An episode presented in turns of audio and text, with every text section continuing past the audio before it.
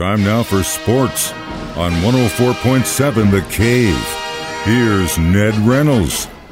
Mike, the intern, Ned Reynolds, back in the studio on a Tuesday morning. Coach Andy Reid at his press conference yesterday didn't talk a whole lot about some injuries, but uh, we know we have some guys banged up after the game on Sunday. I think there's really one that's only significant. Of course, all injuries are significant as far as that's concerned, but in the case of Anthony Hitchens, he has what's apparently a hyperextended elbow. Now, what that does in terms of Sunday's game with the Tennessee Titans, that remains to be seen. More than likely, he'll be used if he can play in a secondary role as opposed to a starter. But the fact remains, he does have that injured arm, and that that does that does. It sucks. I wrestled in high school, and it happened to me, and it sucks. It, it hurt. It, it's not fun. It hurts. Anytime you hyperextend any joint, a knee, an elbow, a, a foot, whatever the case might be, that takes some time to heal. And uh, when you're playing pro football, you probably don't heal until the end of the season. But that remains to be seen. If he's tough, and he is, oh yeah, uh, he'll be able to overcome that circumstance. But that's apparently the only one. The others, I was worried a little bit about uh, Travis Kelce with his wrist, but apparently he's going to be all right. And it could be, could be that Chris Jones gets back in the lineup this week. Um, hopefully we get Chris Jones back in the lineup. I like the changes. I liked having Th- Thornhill out there a little bit more on Sunday. I thought that was key.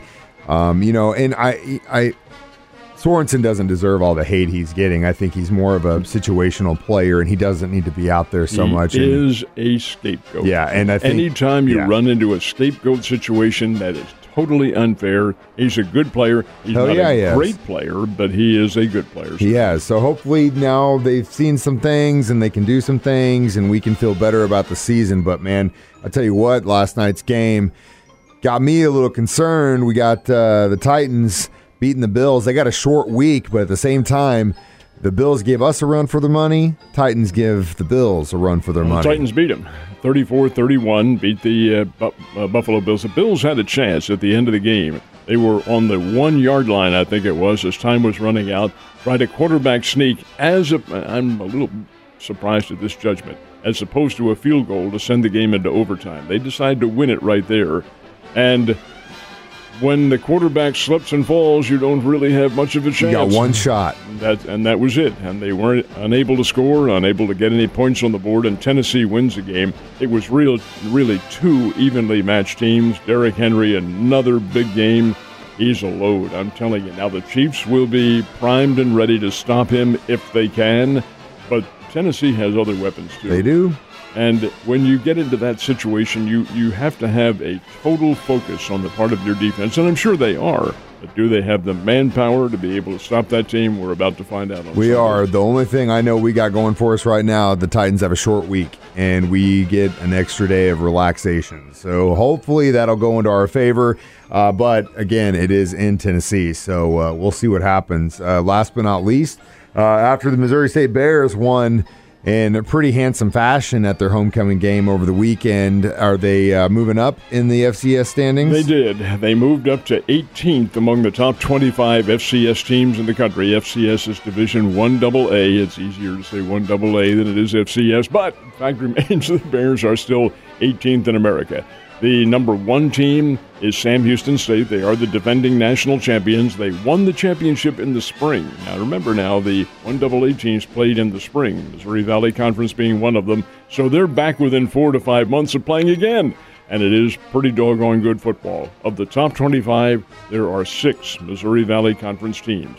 The highest of those Valley teams is North Dakota State. They are number three in America. They are the eight time national champs, and that's who the Bears play this weekend. Man, it'd be great to get a dub. Well, and, and that's not beyond the realm of possibility. The Bears are playing very well. This is a much, much better, more cohesive Bears team that we have seen in years. They run well. Quarterback is very good. Jason Shelley can do a lot of things in the backfield. He can throw. He's a smart kid. Played at Utah. Played at Utah State. Now, why he transferred, that's up to him. But the fact is, he's down here for one year. This is the only year he'll be able to play. And he's a smart quarterback. You can see it when he plays. He has a very good football IQ. He can probe other teams' defenses, figure them out. Case in point was Indiana State.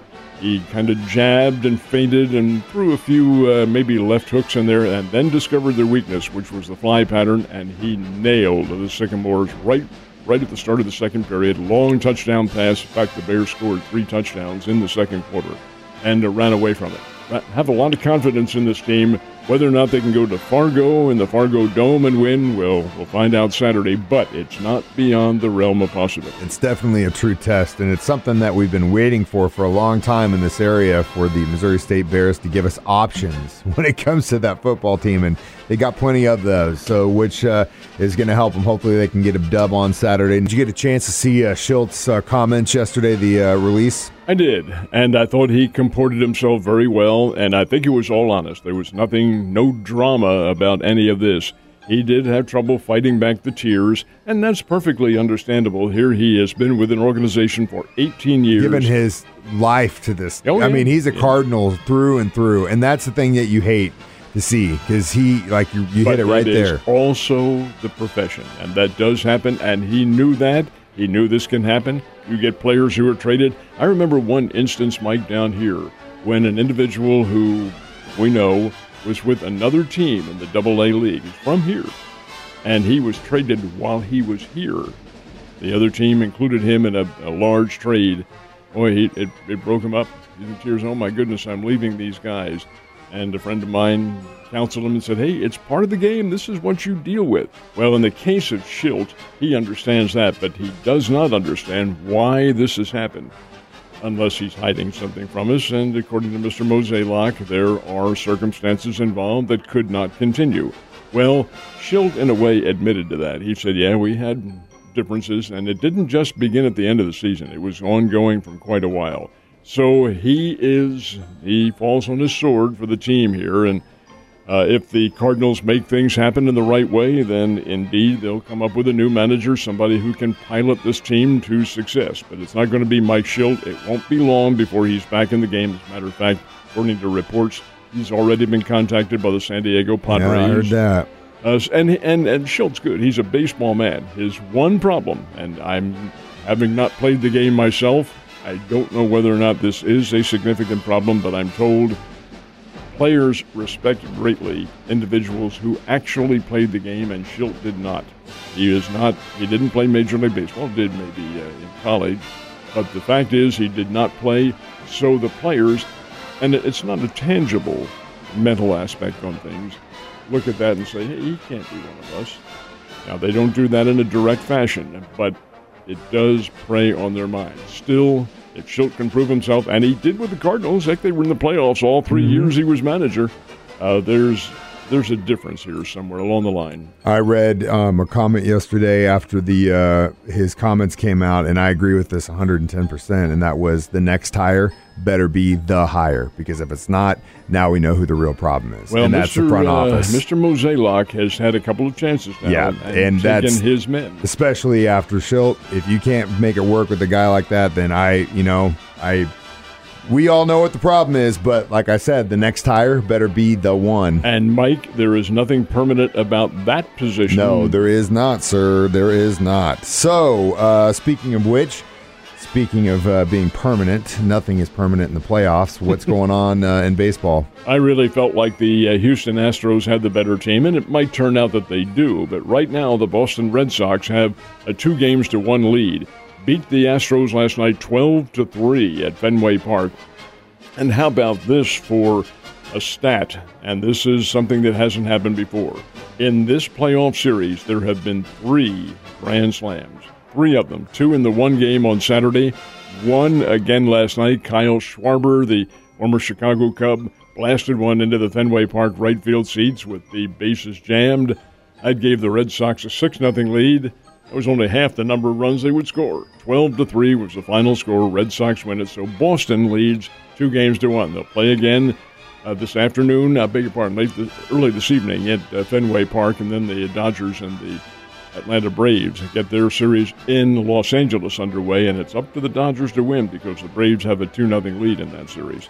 Been in, exciting, and uh, it'll be crazy if they uh, win it by another walk-off home run. At that point, I'm going to have to call collusion with someone. Something is going on here. That's If when that- we need an investigation of Vegas. that's what that's when I'm like, okay, something. This is this is too crazy.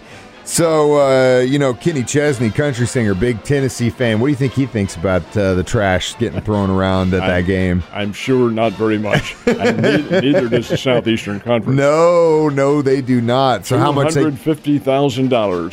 Of course, that's that is the standard fine when fans rush the field or when the fans have anything to do with maybe circumstances that are considered to be antisocial, and that certainly was throwing trash on the field and throwing golf balls at the coach Lane Kiffin. Uh, hey, this is this is unacceptable. It also is what happens. Number one, when you have a lot of young people in the audience, and number two, when those young people have been imbibing, and when your team isn't doing very good, hey, that's the way it goes. Actually, Tennessee is not all that bad this year, but they were getting oh, beaten on Saturday night. yeah. So the fans didn't like that at all, didn't like a call that was made by the officials, so they throw trash on the field, and that cost the university $250,000. Uh, drop in the bucket for that uh, university, but still, that's a lot of chocolate chips. At least they weren't setting garbage cans on fire, which would have been just as important, I'm sure, if they wanted to get that I've message. seen that thing happen. I know, Ned. Don't go setting any garbage cans on fire today, all right? I'll see you tomorrow.